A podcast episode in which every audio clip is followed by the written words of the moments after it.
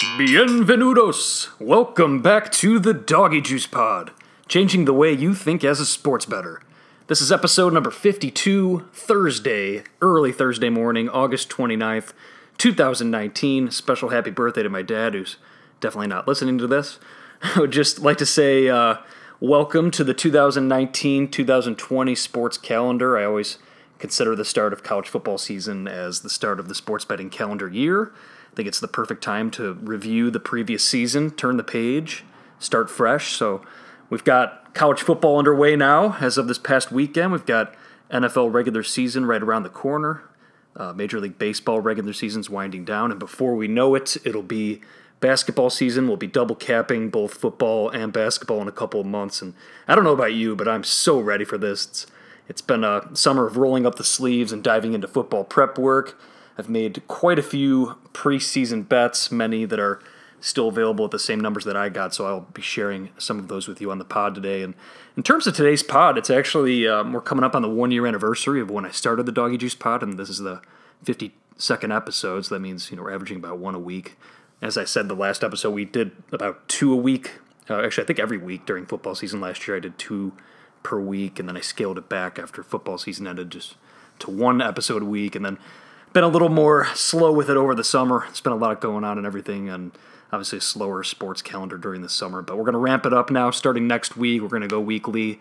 Um, and in today's episode, I will dive into some quick hitters, and then we will talk about college football week one. I'll continue with some NFL talk, and including some buy and sell teams entering the 2019 season in the NFL. But first, I have a special announcement. We are going to have a few changes on the Doggy Juice pod for this season, some of which I'll share in future episodes. But I'm pleased to announce that starting next week, I will be bringing our favorite Doggy Juice pod guest, uh, the Danimal, on for a weekly spot. Him and I have talked this over the past uh, couple weeks, and I guess we'll just call it the Doggy Juice and Danimal segment. But we're just going to break down some of our favorite games of the weekend in college and the NFL. Uh, so that's going to debut next week. I need to make some sort of drop for it. If anyone wants to make one for me, please do so. Just make sure you send it by midweek next week. So be on the lookout for that. It'll be a lot of fun, and really looking forward to diving into games and getting a few more voices heard in here. And as always, too, we're going to bring on guests uh, pretty much on a weekly basis, like we did last year during football season as well. I'm already working to bring some guys on, so I'm going to get some different voices, not just mine in here, but um, I'm pretty sure everyone that followed last year wants to hear some of the doggy juice plays for this year because last year's football season was nothing less than stellar. So, anyway, let's let's get started now. Let's get going into this episode. Starting out first with some quick hitters. College football week zero was last week. Um, actually kicked off the calendar year of sports betting on Saturday, August 24th this year. Uh, we had two main games that obviously everybody was paying attention to. Florida beat Miami, and then Hawaii upset Arizona, which actually took some money from me because I, I was able to find a 10 with with normal juice, uh, laying 10 with Arizona. They lost outright, so working on downgrading the Arizona defense big time after that one. Um, but uh, Tate, Khalil Tate looked good at quarterback, and then you had the whole bus scenario too that I think people aren't really considering. I didn't even know about that. Uh, the Arizona bus uh, had some issues and they got to the to the stadium late. Um, and I think that that hurt, especially with warming up. You know, you saw Khalil Tate come out there with you know I think it was like two or three straight three and outs against a really poor Hawaii defense, and you know I think that a lot had a lot to do with his lack of a warm up at the stadium and not feeling as comfortable. And also, you could also point to it's just terrible coaching uh, on Sumlin's part too. His team clearly wasn't prepared. It was more of a vacation for them. I was thinking that they'd come in with you know chip on their shoulder to start the year, but they decidedly did not in that one. So Hawaii won that game, but I'm afraid you know there's a public knee-jerk reaction to this one. We could actually see value on Arizona in their next game, their game at home against Texas Tech. I, still think they could be a buy-on team.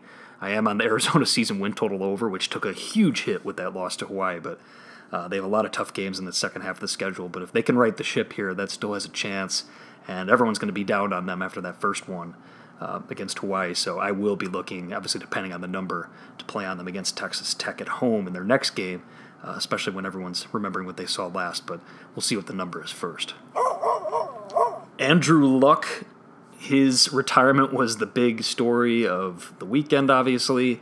Uh, this sent shockwaves through the whole gambling community. Um, obviously, if you were quick to the draw and you were able to bet on the market, um, you were able to get some plays down, maybe on Colts season win totals or futures bets on the other teams in their division, something like that. Um, most of my, all my books took everything down early, except shout out to Dan. I only found um, an alternative or a head-to-head matchup that was still on the board that we were able to get down on. But um, so yeah, it's the Colts are definitely they're downgraded, but I think you you saw a market move already after the Andrew Luck retirement. You saw their Week One line against the Chargers get moved up in one one or two Vegas shops all the way up to plus nine. And that was quickly bought back down. Now you're looking at around seven, actually with juice on the Colts getting seven points. And I still think that's that's a big spread. So I, I was not part of I wish I you know got involved on that. I wasn't able to. Um, some shops, a lot of shops went up to like seven, seven and a half before there was sharp buyback, and now we're looking at uh, seven point spread in that one, but pretty much limited to zero home field advantage for the Chargers, uh, even though they're a good team. Uh, so saying that they're about seven points better. I mean, obviously you want to downgrade for travel and everything, but you know you got to think that the Colts are gonna. They're still a good team. This team was built to be a Super Bowl contender this year before luck went down and uh, they're still a good team. And you got to figure they're to rally around Brissett and rally around each other. It's a shitty situation, but uh, you know everyone's to be probably reacting to that and, and downgrading them too much. There might be an overreaction. So the Colts are actually looking like a buy-on team for me at the start of the year now, and I'm probably going to get involved on that seven points. Actually, I'm going to look at, at, the juice. I don't like laying too much juice on that, but getting a full seven on the road in Week One, I think is a is a pretty good play against the Chargers. At least it's the only way I would look. Congratulations to Rory McIlroy for winning the FedEx Cup last weekend, taking home a cool $15 million last Sunday at East Lake in Georgia. He was around 8 or 9 to 1 to start the tournament. It's It'll be interesting to see how that tournament's handicapped next year with the new rules that were in place this year. Obviously, Justin Thomas started uh, 10 strokes or under par, and obviously 8 strokes under par for the next best guy heading into it. So it's it's interesting. It's an interesting format, and it's hard to price. You know, matchups. I think all books only priced uh, matchups between guys that had the same score entering the tournament uh, for tournament matchups. So it's it'll be interesting to see how how the moves uh, or how that's priced moving forward, and how people handicap that in future years. Iowa sports betting launched two weeks ago from today. Andre Dawson made the first bet at Iowa Waterloo. It's it's a slow rollout on some of the mobile out there in Iowa, but there looks like there's some nice books going up around the state, um, especially that PointsBet uh, property at, at, Catfish Bend. Uh, we have our very own Little Yeri on the front lines. He's been uh, texting me some plays and some info on the, the books out there. Um, just legal betting in Iowa. It's really cool. I got to get out there and uh, make some plays, and I'm definitely planning on, on doing that at some point and checking out the casino soon. Indiana sports betting launches next week. It's all about to happen everywhere outside of Illinois, besides Wisconsin. So our neighboring states, Iowa and Indiana, are going to be up and ready to go for the NFL season. Um, in terms of people in Chicago, the nearest casino to us, obviously the Horseshoe Casino, they are projected to open next Wednesday, September 4th. So right in time for, for football season. The Bears and Packers play on one week from today, so the day after uh, Horseshoe opens up their their sports book there, so that's definitely the closest spot for us here in Chicago. Just an easy 25 minute ride from downtown with no traffic. Uh, so I'm definitely gonna be looking to go out there to to make some bets, obviously before the the season starts. So I'm really looking forward to going to see that. And uh, be sure to check out Bet Indiana too, which is launching in Indiana very soon. I'm going to be writing uh, for them as well. So that's going to be it's really exciting times in the state of Indiana. They are launching their sports betting next week. All right, the 2019-2020 season is upon us. It's time to break down some college football games. Oh, God damn it, it feels so good to say that again. But anyway, I put an article up on uh, Bet Chicago earlier this week with early week line value on Thursday and Friday night games. And those are the three plays I will start out with here. But without further ado, here are some college football week one games that have caught my eye. I can feel it all the way down in my plums, getting all swollen, with a light blue hue to them, fresh and juicy, ready for the picking. Starting out with tonight, UCLA plus three or better visiting Cincinnati. I gave this one out a few weeks ago and wrote an article on Bet Chicago almost a month ago now on how UCLA is a buy on team this year, and Chip Kelly's second year uh, coaching the team. And I recommended a play on UCLA plus three and a half back then, uh, which I do have in pocket. This one actually opened four, four and a half at, uh, months ago, but uh, money was bet down, uh, or money brought the line down uh, for UCLA. And then uh, it, actually earlier this week on Monday, came down even more, actually south of a field goal line kind of settled out at uh, at Cincinnati laying two and a half, but now it's kind of starting to tick back up. You're seeing some Cincinnati money, so this one looks like it's settling out at plus three. I'm seeing two and a half and some plus threes out there, so you got to shop it today. But there's definitely good enough value on plus three to take that. Um, there's a lot of reasons why I like UCLA here, and I think it's my genuine or my uh, my general premise is that um, is that Cincinnati's overrated after last year. Obviously, they're playing in uh, way different schedule strength of schedule than UCLA does. Just for reference, Phil Steele strength of schedule last year, Cincinnati was 108 and UCLA was number two. Um, but there's a lot of other reasons why I think Cincinnati was overrated after last year and UCLA underrated. Um, they showed signs at the end of last year UCLA to take the next step. Now they've had a whole off season to uh, to get better and to improve. They have the most returning starters, 19 of all the Power Five schools. Um, Chip Kelly's been able to recruit guys to to um, to meet his his high tempo style. So there's a lot of reasons why I like UCLA in this one. I think this I have this line at, at a pick 'em, so catching a field goal with either team is value, and here UCLA is catching the plus three. I mean, slight favorites. I have Cincinnati just a tick above, um, a tick above pick 'em, but still getting that full field goal with UCLA uh, a good it's a good move here. And those who got in on that plus three and a half earlier in the offseason are in a great position as this game approaches. Wisconsin at South Florida. I like South Florida. Um, I, it's part of the article I wrote for Bet Chicago. There's a lot of reasons why I do like South Florida here, uh, but honestly, I think if you wait around, you might be able to see 14.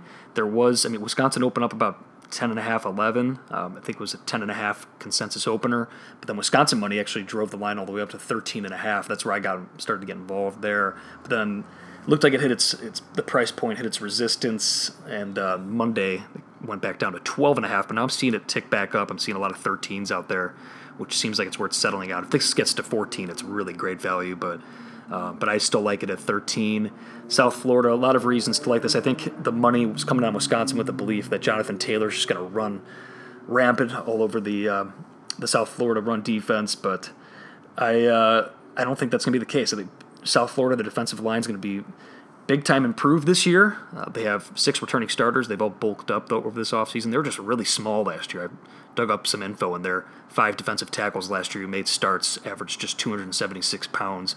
Uh, their head coach Charlie Strong also brought in five new assistant coaches this year.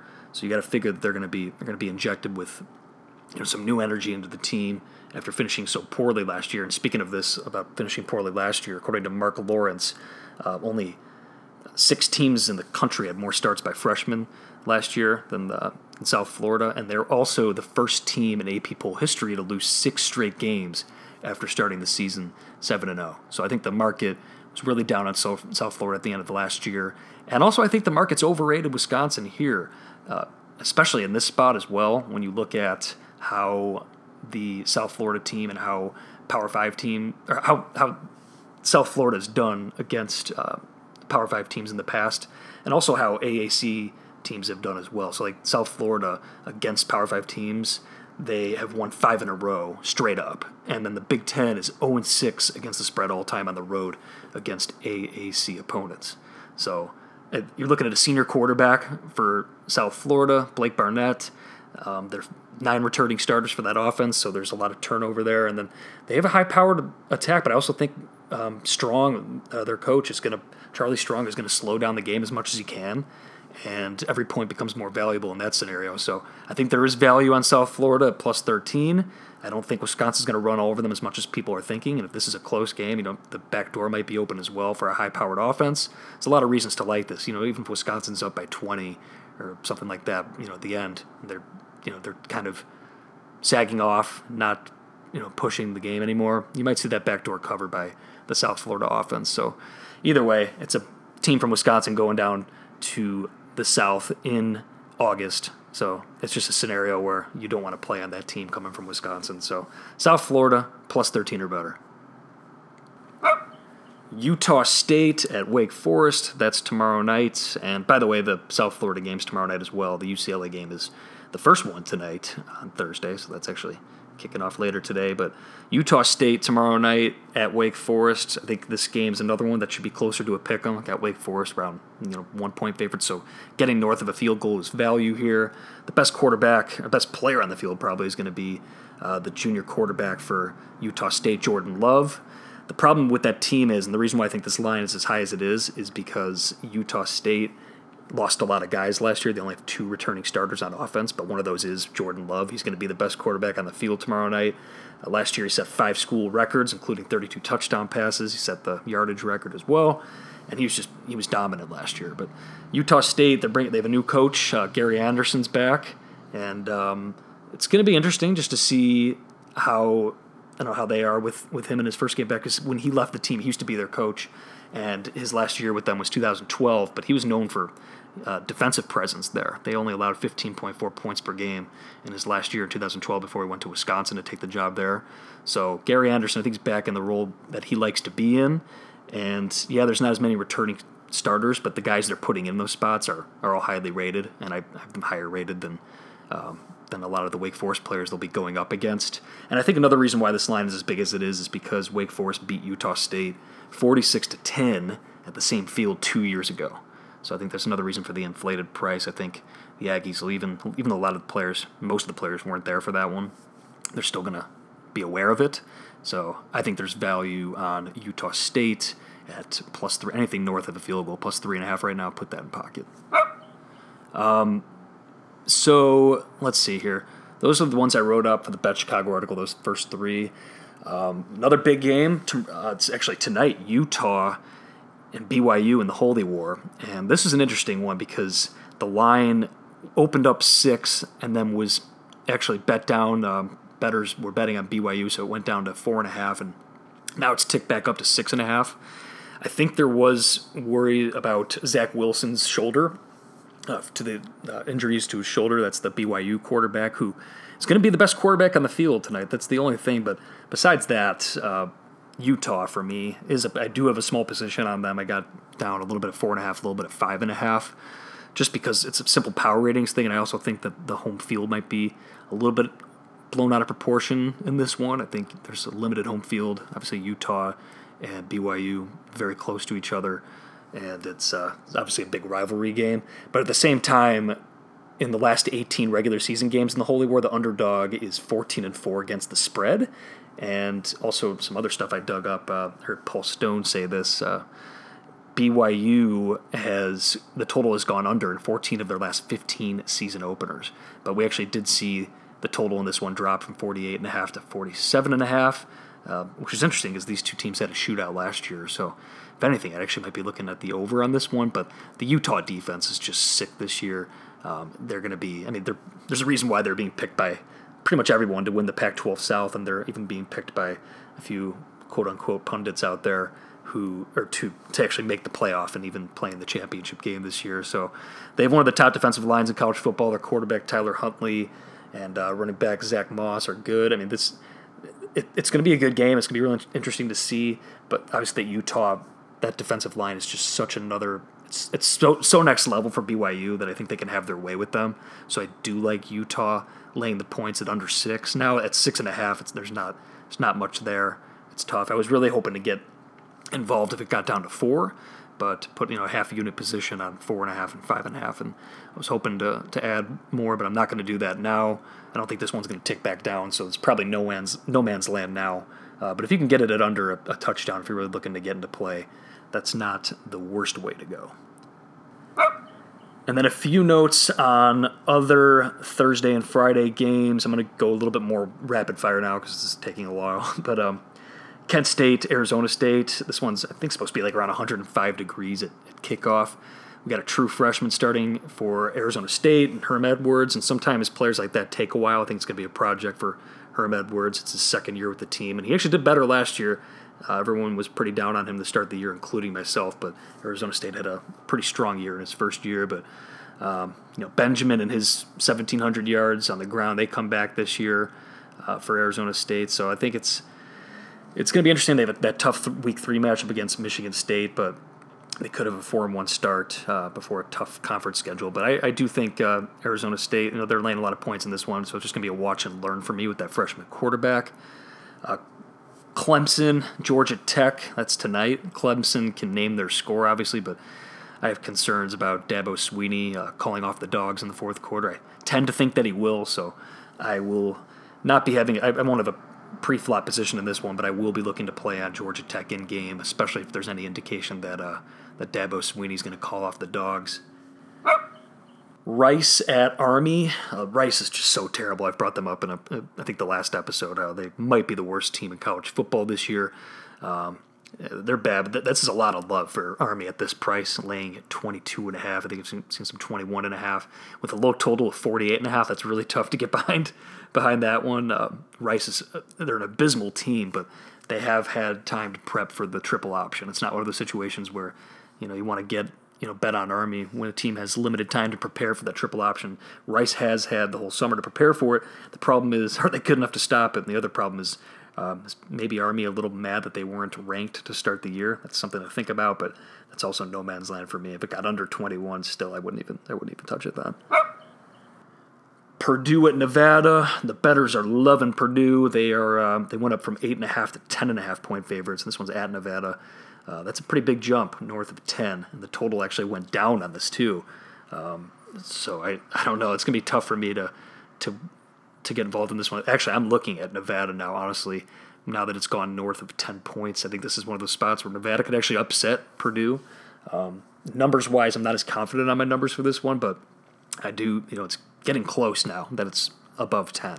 Uh, taking the points with the home dog, which is the best spot, the spot that I love to be in the most. But uh, Rondale Moore, Purdue wide receiver, is a total stud. He's been the best player on the field. He's worth watching on his own. Um, but these are two teams with a better offense than better. Their offenses are better than their defenses. So it's interesting that the total went down a little bit. It's one of those spots where if it starts, uh, I'll be watching for in running, but if they're, you know, if it's one of the spots where they're playing fast and you know there's a turnover, something like that, might look to get involved in the live over. Colorado State, Colorado. This one's moving up close to 14, and at that point, I might take a little slice of Colorado State getting 14 points in this rivalry. And then Oregon State hosting Oklahoma State. Sharp money took Oregon State from 16 and a half down to 14, um, which is notable because I think I agree with that move. I think uh, people shouldn't be sleeping on Jonathan Smith, or Oregon State coach. I think uh, they're going to do better this year. Not to say that there's value in this game at this number, but they are going to score a lot of points. Uh, Oregon State this year. But talking about scoring a lot of points, Oklahoma State, holy shit! I mean, that, I mean that offense is going to be super explosive this year again. They could score it really well. So this is a spot where I, I don't mind looking at the over, but I think that's ticked up a bit. I actually don't have it around me right now, but that's a spot where uh, these are two teams that are going to put up a lot of points, and especially you know this one starts slow or there's some kind of turnover or something like that that you know team should have scored or like a missed field goal or something like you know go for it on fourth down in the red zone or something like that, and there's no score, it could be a spot where you want to look at a live over in that one as well. All right, so now let's move on to the Saturday, Sunday, and Monday games. These first couple of weeks of the season are where I really look to play on large underdogs, with the thought process being that a lot of the bigger favorites who can essentially name their score will take their foot off the gas at the end of the game. They, they won't want to show as much on offense. A lot of them have big week two matchups, you know, like LSU, and well, I'm going to touch on these shortly. But LSU and Texas next week have a big matchup.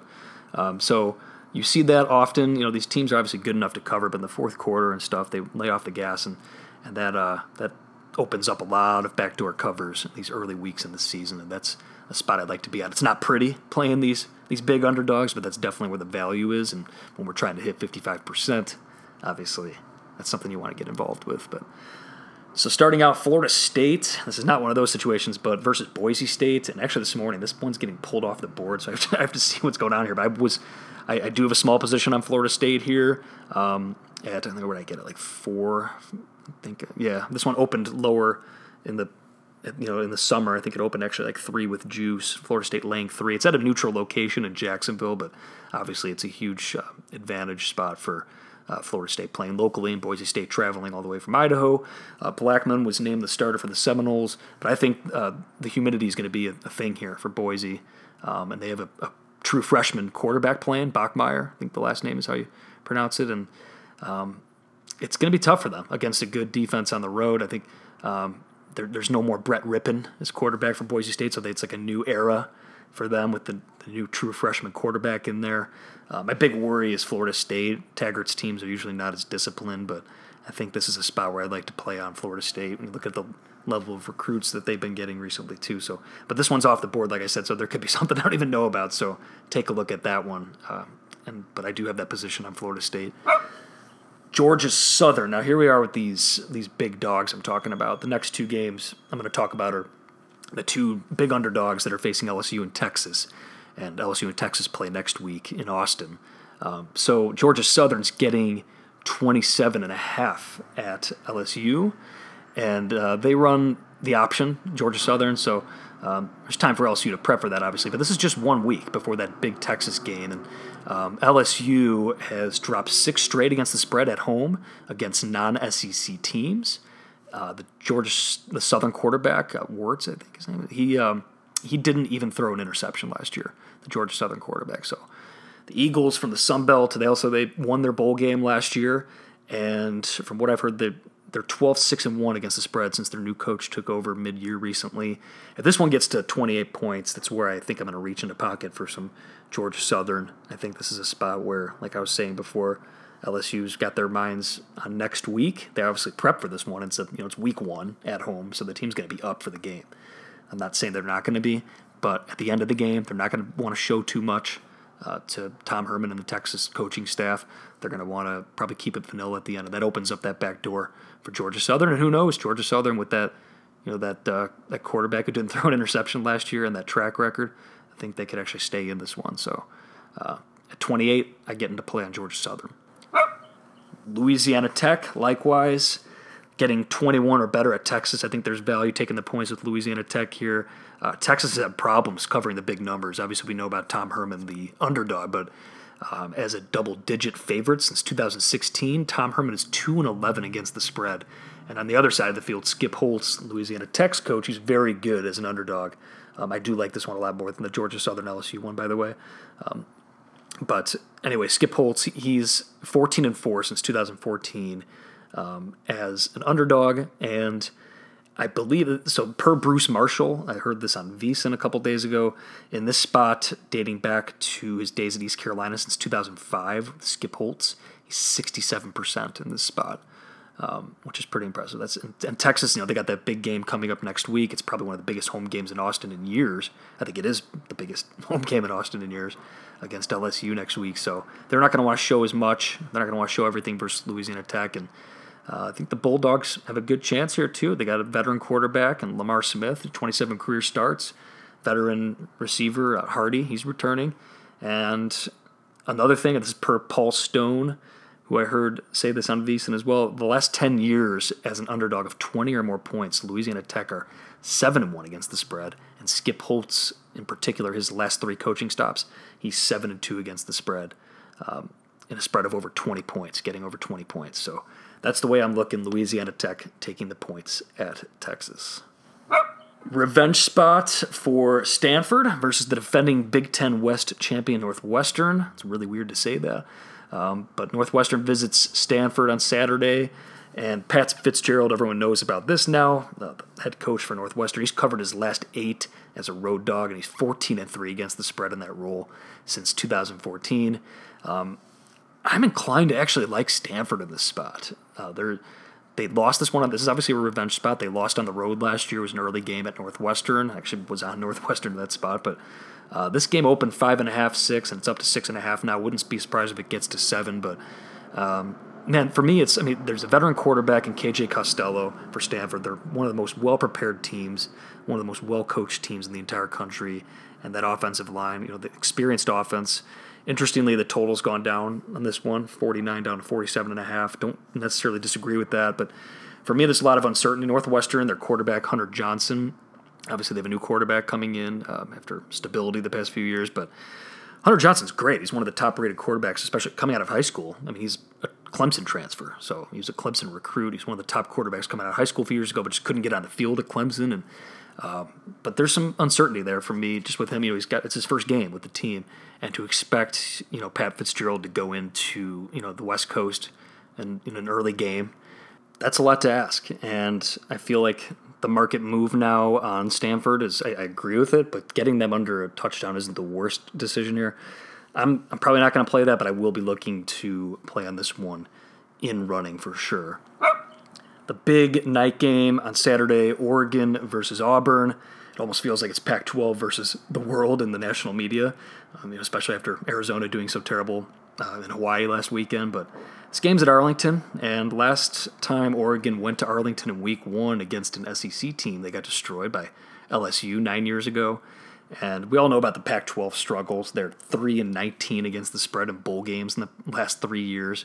Um, and Auburn could be, you know, a buy-on team this year. They don't have a lot of returning players, but Gus Malzahn is calling plays again for them, which is his wheelhouse. He took over for their bowl game against Purdue this past year um, when they destroyed Purdue. So um, it's it's going to be an interesting spot. I think you know the total went down on this one, and I agree with that. It was it was at 58, down to 56, but I think we can see some you know it tick back up with some public money on Saturday. So I actually do like you know taking a look at the under on this one if it gets back up to 58. And honestly, if it gets to four, I'm probably going to look the direction of taking the points with Oregon. They, you know they got Herbert, the quarterback. He was going to be you know the best quarterback on the field in that game and you know good offensive line. There's a lot of reasons to like Oregon this year. It's just that that whole Pac-12 angle, but this is their time to shine. They got to win this one. If this one gets up to four, I think that is value on Oregon.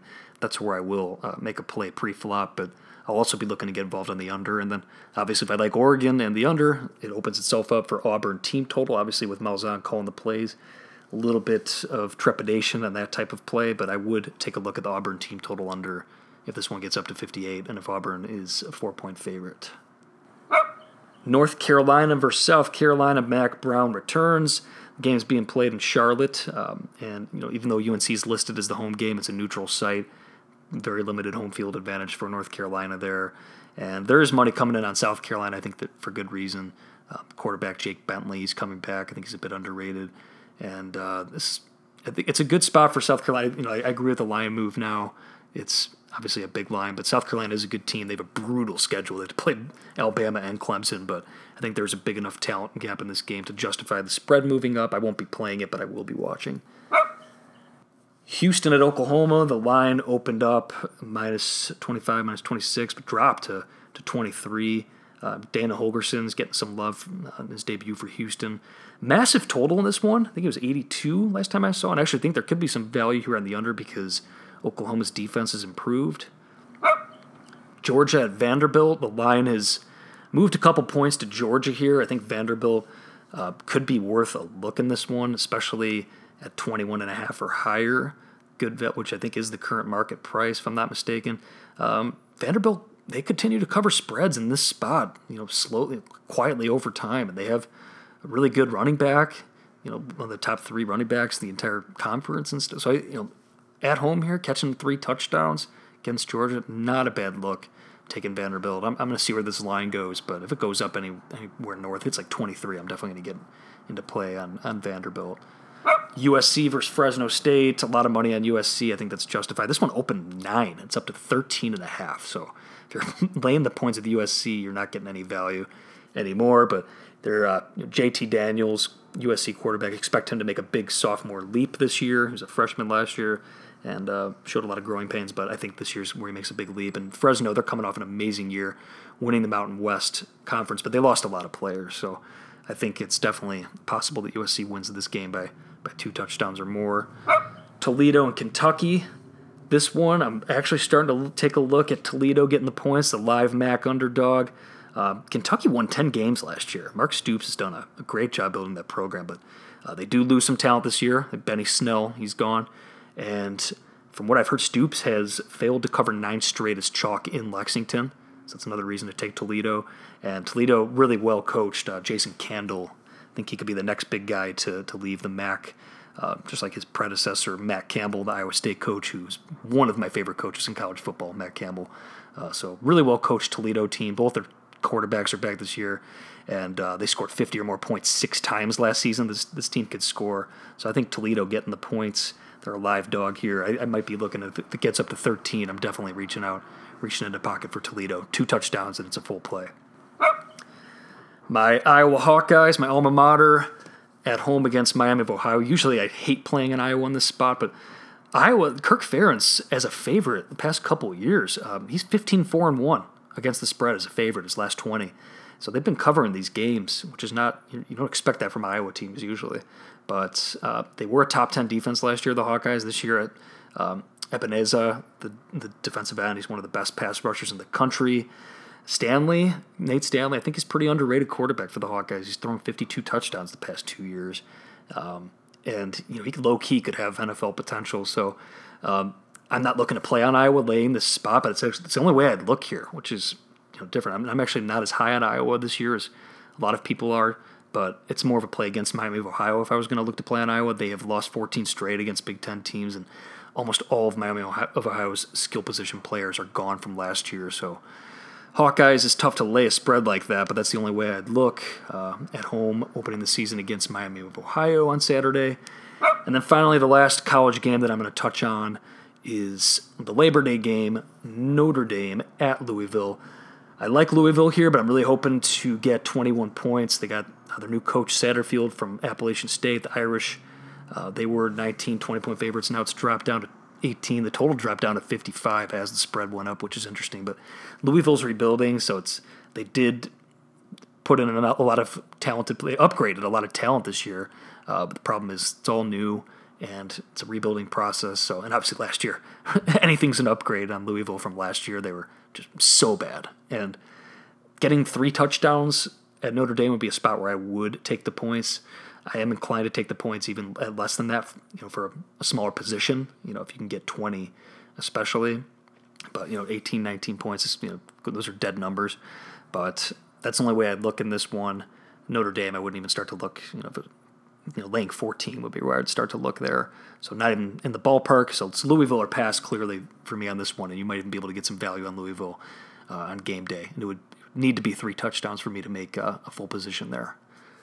All right, so that'll do it for college football. This episode's actually running longer than I intended, so let's quickly move on to some NFL buy and sell teams.